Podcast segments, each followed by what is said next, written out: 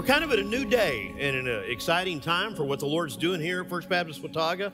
One of the, uh, we, we started today a new series. We're going to have a new series that we're launching in the service, but also in our growth groups or our Sunday schools, depending on whether you're here on Sunday or Wednesday night, come into a growth group, and uh, where we intentionally are working with our own material, tying what the, where the Lord is leading us as a church through the preaching schedule to our uh, growth group material. Now, we've done that for four weeks, but uh, that was kind of as we were kicking it off, I was ending the series on John. This is the first series that we have intentionally uh, tied those two together and planned that out from the very beginning.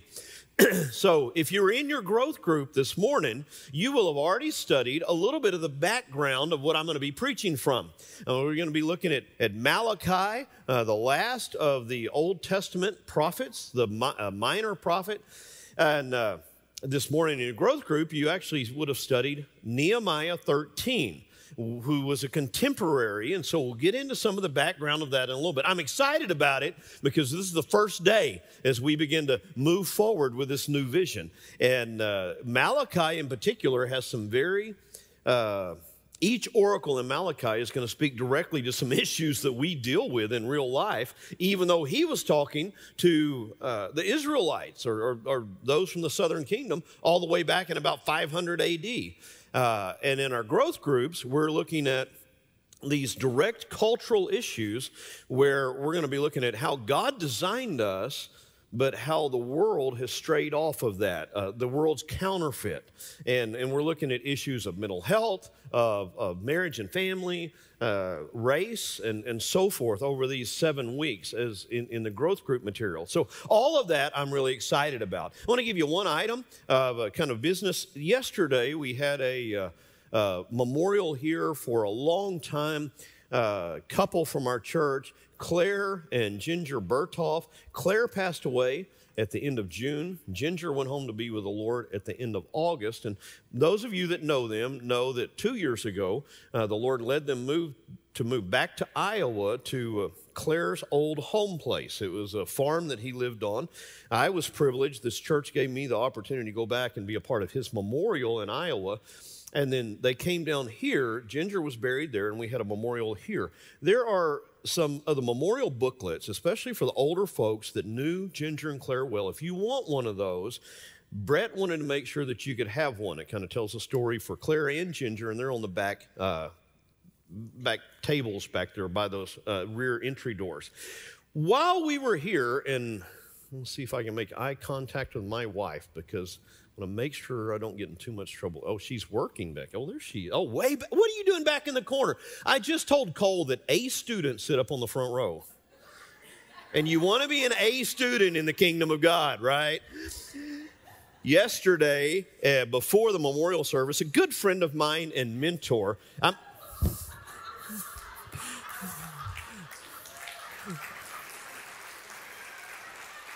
Oh gosh. I may have myself in a lot of trouble now. Oh. Oh. Hi, sweetie. now I'm not going to be able to preach. Darren Biles, Dr. Darren Biles, who was the, a good friend of mine. Many of you know him. He's been a friend of mine since the 1980s. He has his uh, doctorate in Old Testament. Uh, he was my supervisor and my mentor as I walked through the doctoral program over the last several years. He walked in and he saw our signs. And he looked at our signs for our new series and he said, So you're preaching on Malachi, huh? And I said, Well, yeah. And, you know, there's kind of a joke that, that you pronounce it that way. And he said, You know what? As I look at that, that makes me think maybe you need to start your sermon with the video of the Malachi Crunch. Now, I tried to run a test on this in my Sunday school class, and nobody knew what I was talking about. Is there anybody in here that remembers the Malachi Crunch and what happened to Pinky Tuscadero in the third season or the fourth season of Happy Days. Somebody remembers. The Malachi brothers were the bad guys, obviously. And uh, So Darren actually sent me the video of that. I am not going to show it today. You'll have to go Google it, look it up on YouTube. If you want to learn more about the Malachi Crunch, uh, certainly uh, Malachi is pronounced just that. He's spelled the same, but uh, he is not kin to Rocco Malachi from Happy Days. Uh, Malachi is the last of the Old Testament prophets. Uh, I want to give you a little bit of the setting for those of you that weren't in your growth groups. Uh, because it is important for today's lesson. Malachi is a very difficult prophecy against the nation of Israel. He calls them out pretty hard. There are six direct oracles, and you'll see these oracles that kind of take this format. God will say, I've done this, and the people say, Well, how have you done that? And then God goes on to tell them. Or he'll say, You've done this. And they'll say, Well, how did we do that? And, then he goes on to tell them. And he's very direct. Today we'll be looking at the first oracle, which is kind of an introduction to the, to the prophecies. Then there's five very challenging ones. Today's is a little bit easier to swallow. There's five really challenging ones. And then the last uh, message in the series will be kind of the appendix of Malachi, the last few verses of Malachi. The Israelites at this point, uh, when I say Israelites, we're talking about a, that's a generic name. You, I'm going to give you a little history lesson real quick because it's so important. The Israel, Israel is made up of, of 12 tribes essentially. The northern 10 tribes uh, were centered in and around Damascus as their, their capital city. Damascus was taken over and destroyed by the Assyrian Empire in about 722 BC. And, and the northern 10 tribes disappeared. In fact, they were dissipated. The, the, the, Assyrians, when they would take over a nation, they would take the remove everybody, all of the leaders, all of the wealthy people, all of the property owners, they would remove them and they would spread them to different areas all across the empire so that they would not be able to marry within their race. They would force them to intermarry, which would dilute the national identity of a people. And they did that so that they could help squelch or repel any kind of rebellion that might come back against Assyria. So, the northern 10 tribes, you've heard the term probably the lost tribes of Israel. That's who that refers to. It refers to those northern 10 tribes the southern tribes, the southern two tribes, were more faithful to God, and God preserved them in a different way. They, they were centered around the focal point was the tribe of Judah, and then you have the tribe of Benjamin. But the tribe of, of Judah uh, is what became the name of that area Judah, Judea, or the Jews, okay? And so you, you're familiar with that, that nation. They were the southern two tribes. Jerusalem was their was their focal point. That's where the temple was. That was their, their, their capital, their focus of worship. Jerusalem did not fall until later on. They did not fall to the Assyrians because God protected them. Jerusalem fell to the Babylonians. In about 586 or 587 BC, Jerusalem was overrun and destroyed. The Babylonians went about things differently. They took the people, they would take key leaders and they would bring them to Babylon, but they would you, their, their plan was to utilize the best and the brightest of the nations that they conquered for their benefit. And so they did. The stories of Daniel and his friends are all about uh, great, intelligent, good looking young men that the Babylonians brought to Babylon to use for their purposes.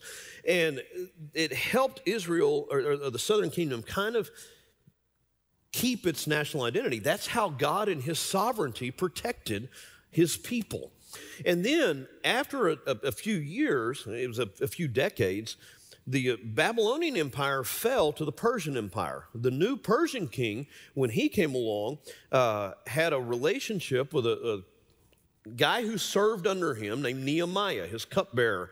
And, and, and God began to move in Nehemiah there was a remnant that was left in Israel, but he began to hear about how uh, the nation was destroyed, Jerusalem was destroyed, its walls were destroyed, the temple was destroyed. And he had a burden. He began to pray. God called him back and uh, used him to help reestablish the kingdom. When he first went back, he called the people there back to God's word. They began to rebuild the walls of, of Jerusalem, and uh, things were going pretty well. He left, went back to what was then his home in Babylon, and years later heard that things had begun to go bad again. So he goes back to Jerusalem and he finds that those people who had said that they were going to follow God had begun to turn away from him. And, and Nehemiah 13, that you said in your growth groups, deals with that issue. So does Malachi. Malachi is a prophet who is speaking to the people during that time. And so those are the people he's dealing with people who call themselves God's people, people who call themselves worshipers of God, but they have forgotten who they really are in God. They, they are believers only in name. And God is going to call them out on that in Malachi, through the prophet Malachi, in, in at least six different ways. And then we get to the appendix, kind of we'll summarize things here in a few weeks. Today's uh, message is the lightest of those messages. And it focuses in on the love of God that He calls His people back to. I've structured this, this series under the heading of uh, really seven steps or seven things that we need to understand for personal renewal. The first one that we need to grab a hold of is the depth of God's love for us. Now, read with me, if you would, Malachi chapter 1, the first five verses. And even in today's text, you're going to find a, a verse that is, you're going to find it a little unpalatable. It's a little bit hard to deal with as we walk through this text, so we'll try to, try to work through it. The scripture says, a pronouncement, the word of the Lord to Israel through Malachi. I have loved you, says the Lord. Yet you ask, How have you loved us? Wasn't Esau Jacob's brother? This is the Lord's declaration. Even so, I loved Jacob, but I hated Esau. I turned his mountains into a wasteland and gave his inheritance to the jackals. So Edom says, We have been devastated, but we will rebuild the ruins. The Lord of armies says this They may build, but I will demolish. They will be called a wicked country, and the people the Lord has cursed forever. Your own eyes will see this, and you yourselves will say, The Lord is great, even beyond the borders of Israel. Now, put this in context with the history I've just told you, and realize the position that these Israelites were in. They weren't feeling the love of God. They weren't really feeling it. They had gone through some rough times. As a nation, they had seen their, their temple destroyed. They'd seen the walls of Jerusalem breached. They'd seen the best and brightest of their young men taken off to a foreign country. Many of them turned into to eunuchs to make sure that they could not carry on the lineage of their ancestors. They had uh, suffered uh, famine. They had suffered terribly at the hands of the enemy. They were hurting. And, and, and, even when they began to try again and, and begin to enter back into worship, things weren't easy.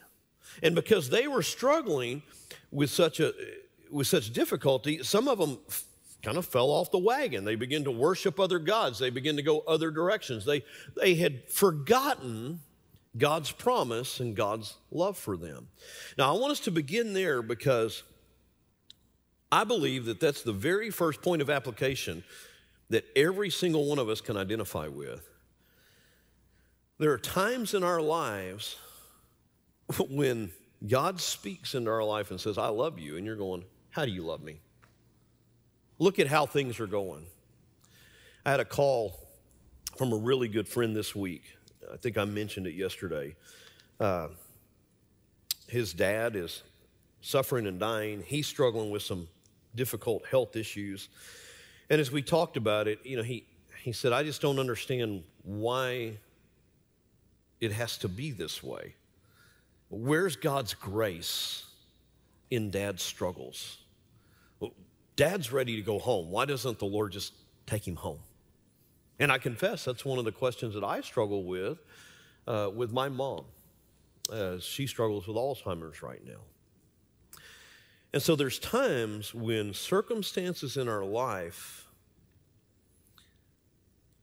are so challenging that we wonder does God really love me? Where is his love?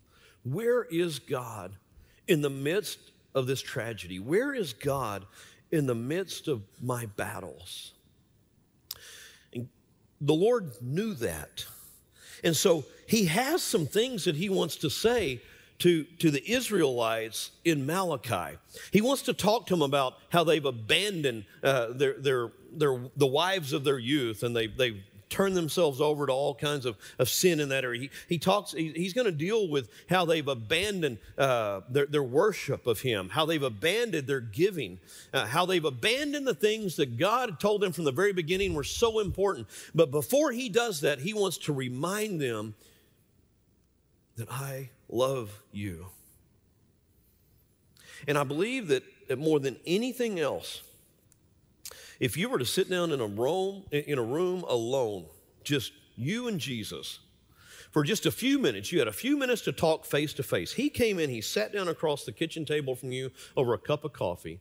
One of the first things that would come out of his mouth is, I love you. I thought about you a million times because I love you.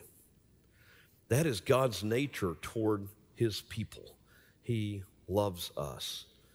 And so he asked the, the questioner, he said, The Lord says, I have loved you. And they look around and they say, How have you loved us? Look at this mess.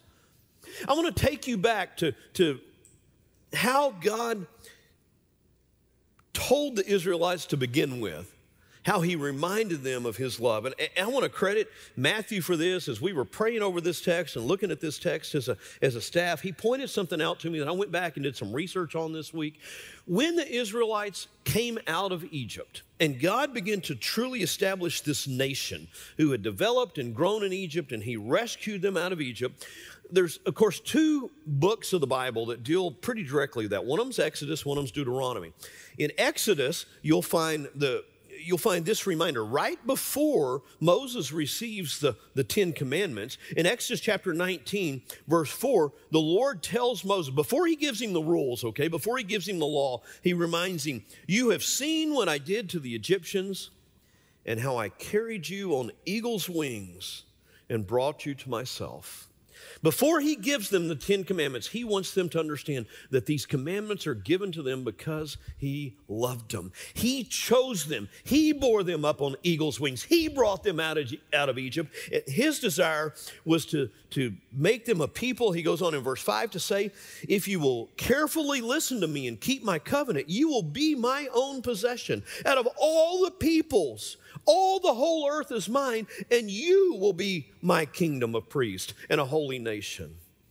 These are the words that I want you to say to the Israelites, God tells Moses. He reminds them that I chose you. I could have chosen them. I could have chosen them. I could have chosen them, but I chose you to be my kingdom of priests. Now, one of the struggles that Israel had was they got this wrong. They thought God chose them because they were bigger, they were better, they were more wonderful. God chose them because they were so cool, and God chose them. And, and, so they God gets to, you know, they get to keep God as their God, and and and you know, they get all the benefits with none of the responsibility. That is not why God chose them. That's not what he even says in Exodus chapter 19. God says, I chose you to be a kingdom of priests.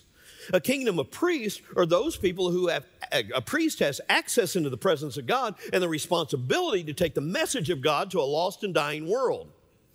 Israel struggled with that. They didn't get that. They wanted to keep God to themselves. They didn't want to fulfill the commission that God had given them.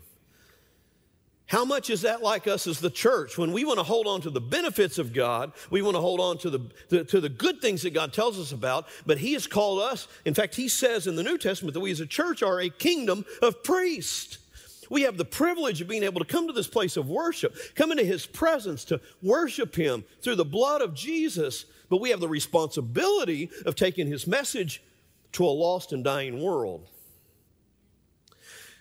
His love, His choosing of us, is not because we were better than anybody else, or the fact that He's working in our lives is not because of any good in me, it's because He loves. That's His character, that's His nature. The very nature of God is to love those whom He's created. And He chose to love so that He could use us for His purposes. Deuteronomy is a, is a similar text in, uh, to Exodus 19 in that Deuteronomy chapter 5 uh, lays out the Ten Commandments in a different way. Deuteronomy chapter 6 uh, begins to, to deal with uh, the, the most important commandment that Jesus refers back to, to love the Lord your God with all your heart, all your soul, all your mind, found in Deuteronomy chapter 6. And then Deuteronomy chapter 7, 8, and 9, you find these three big pictures. I can't preach on all three of those texts today, but it's important for where we are in Malachi. Uh, because I want you to see at the end of the Old Testament, right before the Old Testament closes out, and then we have to wait 400 and something years before they ever hear from the Lord again through John the Baptist uh, and, and then Jesus' birth, he's reminding them of his love, which points back to the very beginning when he called him out of Egypt. And in, in, he says it in three different ways. In, in chapter 7, I'll just read a little bit of chapter 7 of Deuteronomy, verse 7. He says, uh, or starting in verse 6 For you are a holy people belonging to the Lord your God. The Lord your God has chosen you to be his own possession out of all the peoples on the face of the earth. The Lord has set his heart on you and chose you not because you were more numerous, for you were the fewest of the peoples, but because the Lord loved you and kept the oath he swore to your ancestors. God tells him in Deuteronomy 7, I didn't love you because you were the greatest nation, because you were the biggest nation, because you were the most powerful nation. In fact, you were the weakest of nations. You were the smallest of nations, but I loved you anyway.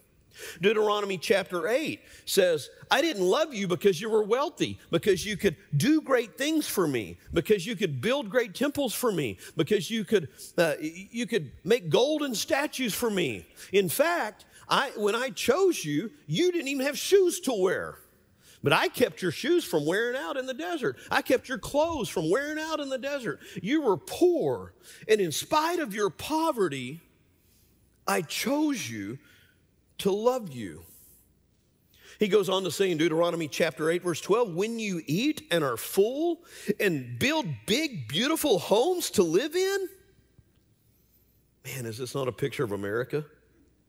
And your herds and flocks grow large, and your silver and gold multiply, and everything else you have increases, be careful that your heart doesn't become proud and you forget the Lord your God who brought you out of the land of Egypt and out of the place of slavery.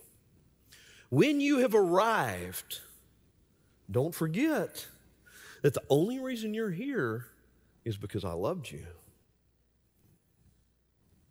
And then, third, Deuteronomy chapter 9, he tells them, And I didn't pick you because you were good.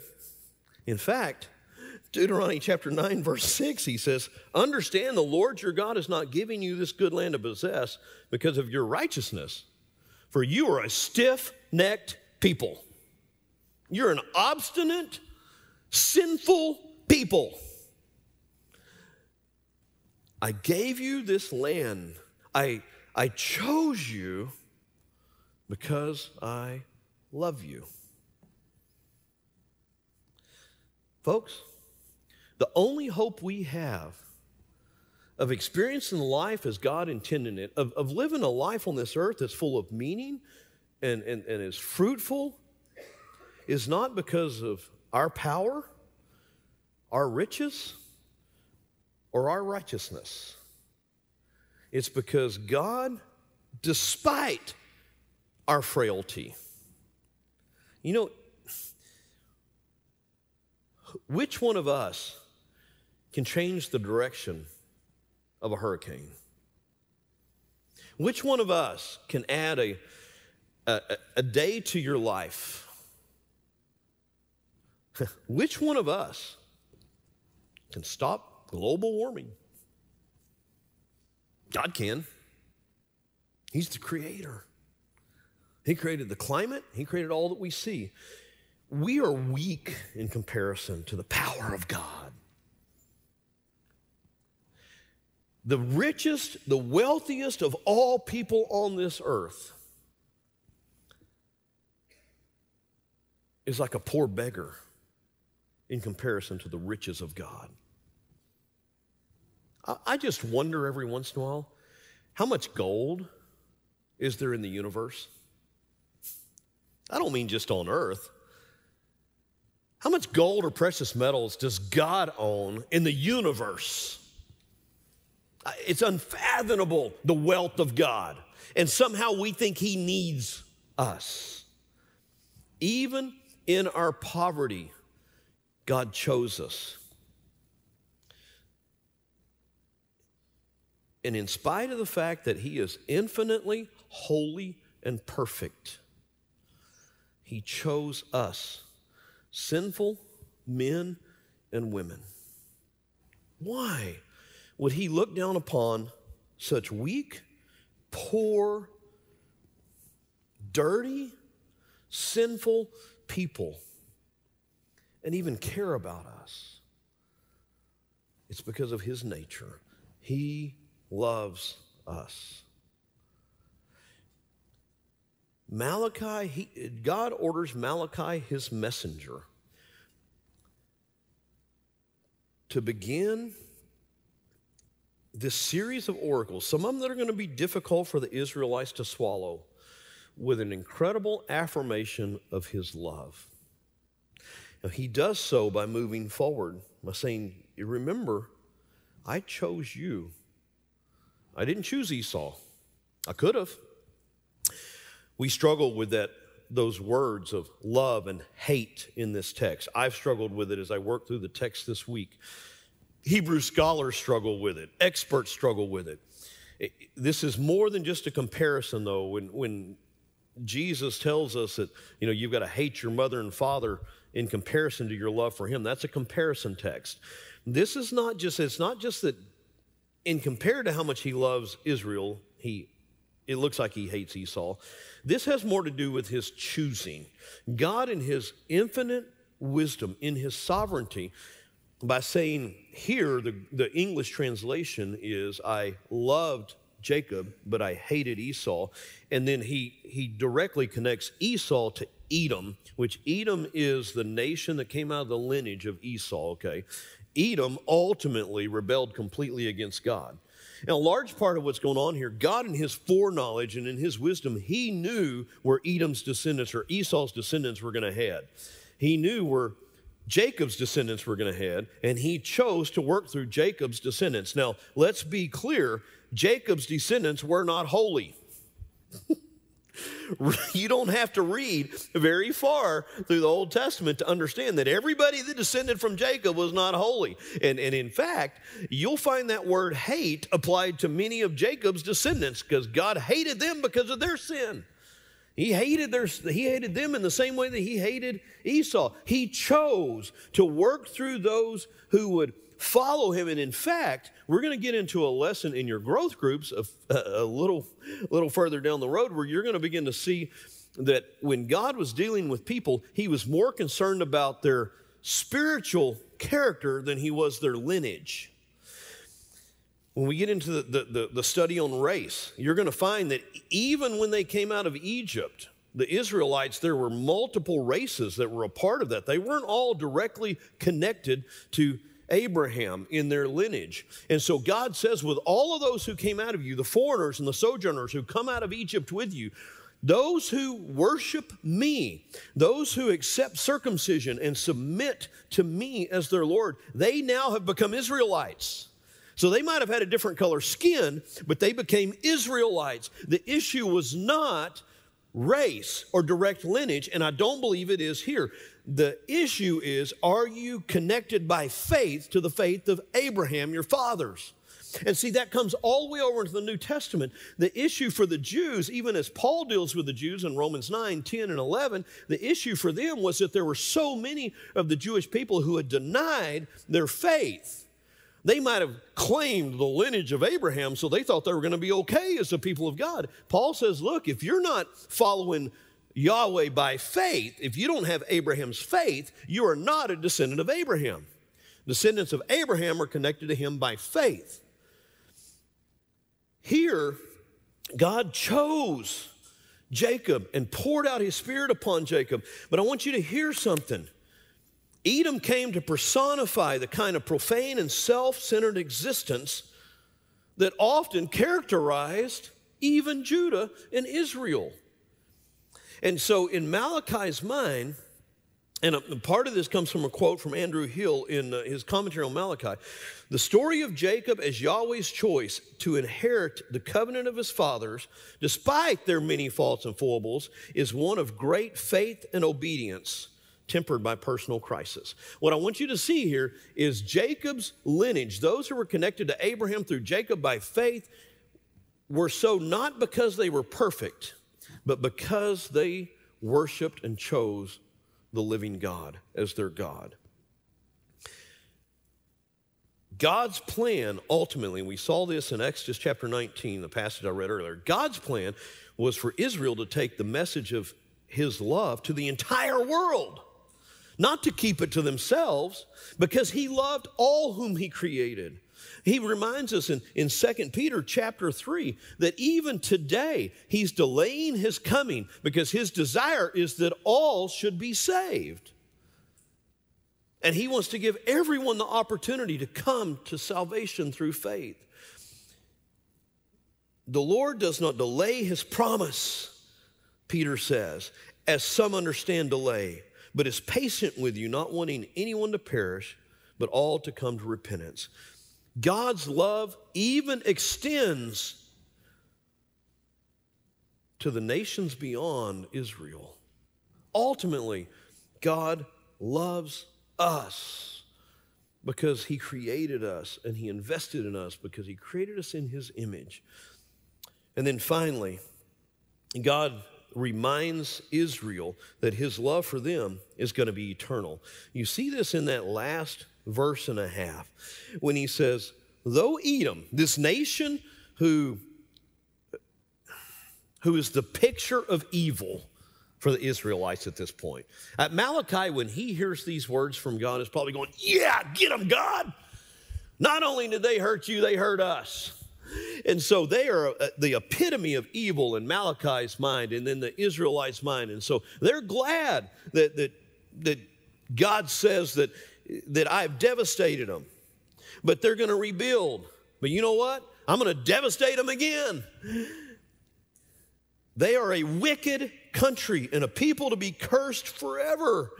So, those who, who continue in rebellion against God, this is not just an affirmation of God's justice and righteousness. This is a affirmation of God's love for those who will follow him. He, his he's promising Israel here, remember, I've loved you. And even though you failed, as long as you continue to seek me and turn back from me, you won't be destroyed. But those nations that refuse to turn to me will be destroyed. They'll no longer be in existence. And here we are, 2,500 years later, and there is still an Israel on the face of this earth, and there is no more Edom as a nation. God reminds Israel of his love for him in this. Those who continue to turn against him, refuse to repent, will be utterly destroyed. Those who will seek him, he will keep his promise. And he tells the Israelites here, when I destroy them, you'll be there to see it. In verse 5, he said, Your own eyes will see this. You because you you are mine whom i love whom i'm chosen. And, and, and there's a remnant that's a word that we're going to hear among the israelites. There's a remnant of those who would seek him. He's going to continue to to protect that nation. And in fact just as he promised through israel he sent his son jesus. Through the lineage of jacob he sent the savior who offered hope and eternal life to the entire world. And notice what he says as he closes out this oracle in verse 5. You yourselves will say, The Lord is great, even beyond the borders of Israel. God wanted his love to be shown and displayed far beyond the borders of Israel. He loves his children, he loves those who are his by lineage from Abraham, but he loves those who are his by faith. I want to back up just a moment because here's where I want to close out today. If we are going to move forward personally, as a church, even as a nation, if we have any hope of moving forward with true restoration and revival, being able to stand against the, the battles of the enemy in our culture, if we're going to do that, we're going to have to begin by going back to this very important foundational truth. We are not here because we're big enough, because there's more of us, or we're more powerful, or we have more wealth, or because, because we're somehow more righteous. There's not a single one of us who deserves to be called a child of God. Not one. Not me. Not any of you. We are blessed to be children of God, adopted into His family because of His great love for us. He loved me even though I could bring nothing to the table. In comparison to his power, I am so weak. There's nothing that I have that I can offer his kingdom. He loved me even though I'm so poor. In comparison to his wealth, his riches, his glory, he doesn't need my money or my goods, but he loved me anyway. See, his, his love is unconditional. His love is not based on what I could do for him. His love is based on his character and his, his desire for me, someone whom he created in his image, to be restored into a relationship with him. He loved me despite the fact that not only was I a sinner, but I still sin against him. And he knew it up front, and he knows that though I may grow in faith and I may grow closer to him, I'm still going to mess up. He loved me anyway. You know that when God moved in your life to call you to be his child, or when he called you to a role to serve him in his kingdom, your shortcomings, your struggles, your sin, are not a surprise. He knew already. He knew you were going to mess it up. And He called you anyway because He loves you. Isn't that good news? Isn't that awesome? Despite my sinfulness, God loves me.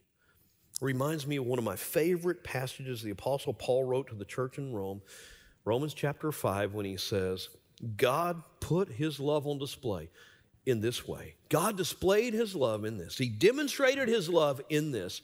While you were still sinners, Christ died for you. He didn't wait for you to get right. He didn't wait for you to clean up to offer you eternal life. While you were in the pit, Christ died for you.